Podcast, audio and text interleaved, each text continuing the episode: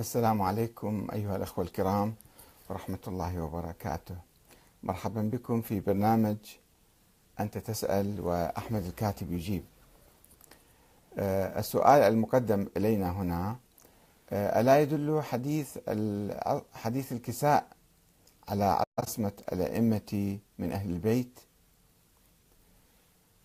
آه، هذا سؤال تقدم به الأخ رعد الربيعي.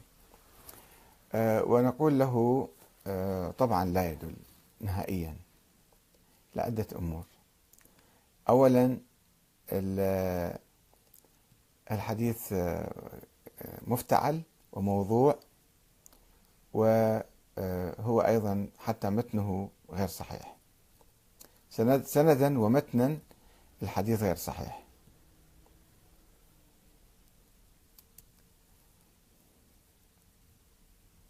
دقائق وأكون معكم إن شاء الله.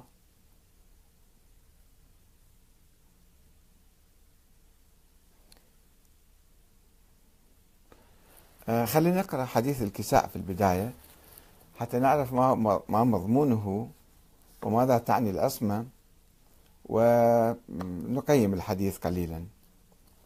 آه، الأسماء كما تعرفون في البداية يعني الأخ يمكن يسأل آه، عن موضوع تاريخي. أن الأئمة من أهل البيت قبل 1400 سنة كانوا معصومين ولا ما كانوا معصومين؟ هذا سؤال ما ينتج شيء. يعني ماذا نستفيد منه اليوم؟ ماذا يؤثر؟ ماذا يتغير في حياتنا؟ ف يعني سؤال عقيم بالحقيقة. وبعدين الشيعة عندما كانوا يقولون بالعصمة ما كانوا يقولون فقط بعصمة هؤلاء الأئمة الاثني عشر مثلا. كانوا آه، يطلقون هذا الشرط في كل حاكم. لا يكون الحاكم إلا معصوما. هذا كان كلامهم. ثم بدأوا يستدلون على موضوع العصمة ببعض الآيات والأحاديث. ومن الأشياء اللي يستدلون بها هو موضوع حديث الكساء. ولكن خلينا نشوف حديث الكساء متى ظهر وعلى يد من وماذا يعني. نقرأ حديث الكساء حتى نشوفه قبل ما نعلق عليه. لا بأس بالتعرف على حديث الكساء وأنا بحثت في كتابي هذا السنة والشيعة وحدة الدين خلاف السياسة والتاريخ. آه، عن كل الأحاديث والأدعية والزيارات الموجودة في كتاب مفاتيح الجنان وغيره ومن ضمن ذلك حديث الكساء. آه، ولا بأس بالتعرف على حديث الكساء من أجل التعرف على طبيعة الأدعية الموضوعة. التي تبث الغلو والتطرف في الثقافة الشيعية الشعبية. يقول الحديث الأسطورة في الحقيقة هذا مو حديث. يقول إن النبي محمد صلى الله عليه وآله ذهب يوما إلى بيت فاطمة الزهراء واشتكى من ضعف في بدنه. يعني صار مريض تعبان شوية مسخن مثلا. فتدثر بكساء بغطاء دثر بينام أو جلس يعني. ثم جاء الحسن فدخل تحت الكساء. ثم جاء الحسين فدخل تحت الكساء. وجاء الإمام علي فدخل تحت الكساء. ثم دخلت فاطمة. فقال عندها النبي اللهم إن هؤلاء أهل بيتي وخاصتي لحمهم لحمي ودمهم دمي يؤلمني ما يؤلمهم ويحزنني ما يحزنهم. أنا حرب لمن حاربهم وسلم لمن سالمهم وعدو لمن عاداهم ومحب لمن أحب أحبهم. إنهم مني وأنا منهم. فاجعل صلواتك وبركاتك ورحمتك وغفرانك ورضوانك علي وعليهم وأذهب عنهم الرجس وطهرهم تطهيرا. طبعا هذا يجي في سياق آه، أنه آه، أهل البيت الوارد ذكرهم في القرآن اللي آه، الله خاطب فيه آه، نساء النبي آه، فيأخذون الآية حتى يخرجون نساء النبي من أهل البيت. أن النبي قال لا فقط هؤلاء الخمسة هم أهل بيتي وليس النساء. النساء خارج قوس. ضمن فلسفة. الآن لسنا بحاجة للحديث عنها ولكن نحاول أن نتكلم عن هذا الحديث. فعندما دعا النبي هذا الدعاء فقال الله عز وجل يا ملائكتي ويا سكان سماواتي إني ما خلقت سماء مبنية ولا أرضا مدحية ولا قمرا منيرا ولا شمسا مضيئة ولا فلكا يدور ولا بحرا يجري ولا فلكا يسري إلا في محبة هؤلاء الخمسة الذين هم تحت الكساء. الله خبر الملائكة كلهم. فنزل جبرائيل وأبلغهم بحديث الله تعالى ودخل معهم تحت الكساء. جبرائيل نزل كأن في إنسان هو جبرائيل ودخل جو هذا الكساء اللي هو ما أعرف كبراته صار. وقال رسول الله صلى الله عليه وآله يا علي والذي بعثني بالحق نبيا واصطفاني بالرسالة نجيا ما ذكر خبرنا هذا في محفل من محافل أهل الأرض وفيه جمع من شيعتنا ومحبينا وفيهم مهموم إلا فرج الله همه ولا مغموم إلا وكشف الله غمه ولا طالب حاجة إلا وقضى الله حاجته. هذا طبعا جدتي الله يرحمها نقول بالعراق ببيتي يعني كانت كل شهر تعقد جلسة للنساء وتدعو أحد الشيوخ حتى يقرأ لها هذا الحديث فقط وبالتالي يزداد حب الناس لأهل البيت. هذا القصد من عنده. وإذا واحد عنده مشكلة عنده كربة عنده هم غم فيدعو الله وبالتالي ببركة هذا الدعاء ببركة هذه القصة راح أنه الله يفرج عنا وهذا الحديث غير معروف لدى المحدثين الشيعة القدماء. اللي رووا الأحاديث. لأنه لم يكن موجودا أساسا. ما عرفوا أو كان ضعيفا إلى درجة يرفض أي محدث يحترم نفسه الإشارة إليه. أصلا حتى إشارة إلى ما, ما أشاروا. ولا يوجد له أي سند. يعني تشوف الذكر أنه أن النبي محمد من منين جت الرواية؟ من رواها؟ ويتحدثون عن الله تعالى. طبعا أحاديث الله كلها في القرآن موجودة. ما عنده شيء خارج القرآن. ماكو شيء اسمه حديث قدسي. أه وقد تركه الشيخ عباس القمي. الشيخ عباس القمي اللي ألف كتاب مفاتيح الجنان على أساس أنه في كتب ضعيفة كانت بالأحاديث. وهو في كتابه أيضا أحاديث وأدعية وزيارات ضعيفة جدا. مع ذلك هذا الحديث ما ذكر الشيخ عباس القمي. تركه. ورفض أن واحد يضيف أي شيء إلى كتابه. ولكن ناشر المجهول اجى واحد آخر طبع كتاب مفاتيح الجنان وألحقه في البداية بمفاتيح الجنان. وبعد فترة حتى بنص الكتاب كما في طبعة الأعلمي في بيروت. والعلماء في إيران الآن يمزقون هذا الحديث من آه، كتب الأدعية يرفضون هذا الدعاء. آه، وهذا الحديث موجود في كتاب آخر اسمه عوالم العلوم للشيخ عبد الله بن نور الله البحراني المتأخر. هذا قرون متأخرة. وليس عن كتب الأدعية والزيارات القديمة المعروفة قبل ألف سنة مثلا.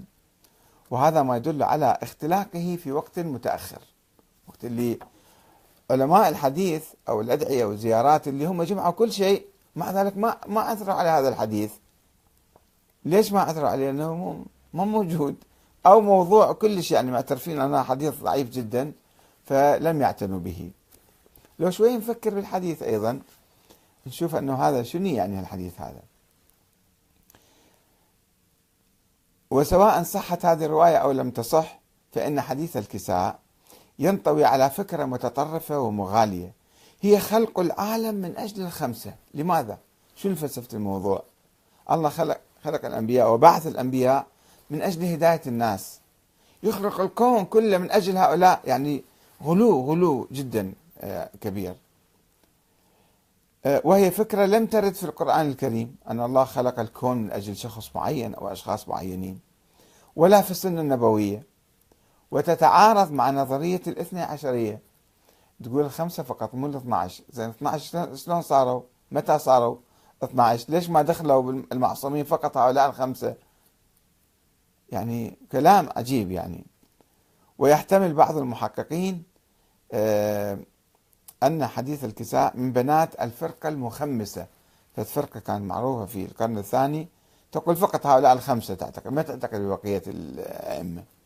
التي ولدت في القرن الثاني الهجري وكانت تغالي بالخمسة أصحاب الكساء. ثم انقرضت قبل ولادة الفرقة الاثنى عشرية. وطبعا حديث يعني آه، إحنا تحدثنا مرات سابقة عن كتاب مفاتيح الجنان وقيمة الأدعية الموجودة فيه. أدعية مجهولة مزورة موضوعة مغالية من مختلف الفرق جمعوها وصارت كتاب واللي يقراها بعدين شوفوا شلون آه، يتم الترويج لهذا الحديث. أنه يحثون الناس على قراءته وعلى نشر الثقافة مالته. أنه مو فقط حديث واحد رواة وراح لا. أنه حتى الناس يتداولوه ويصير ثقافة شعبية أنه إضافة فيه. أن النبي توجه للإمام علي وقال له والذي بعثني بالحق نبيا واصطفاني برسالة نجيا ما ذكر خبرنا هذا في محفل من محافل أهل الأرض وفيه جمع من محبينا وشيعتنا وفيه مهموم إلا فرج الله. همه كل الناس عندهم هموم كلهم عندهم مشاكل عندهم أشياء قضايا نفسية. فيابا تعالوا اقروا هذا الحديث وتداولوه ويصير ثقافة في في الأذهان.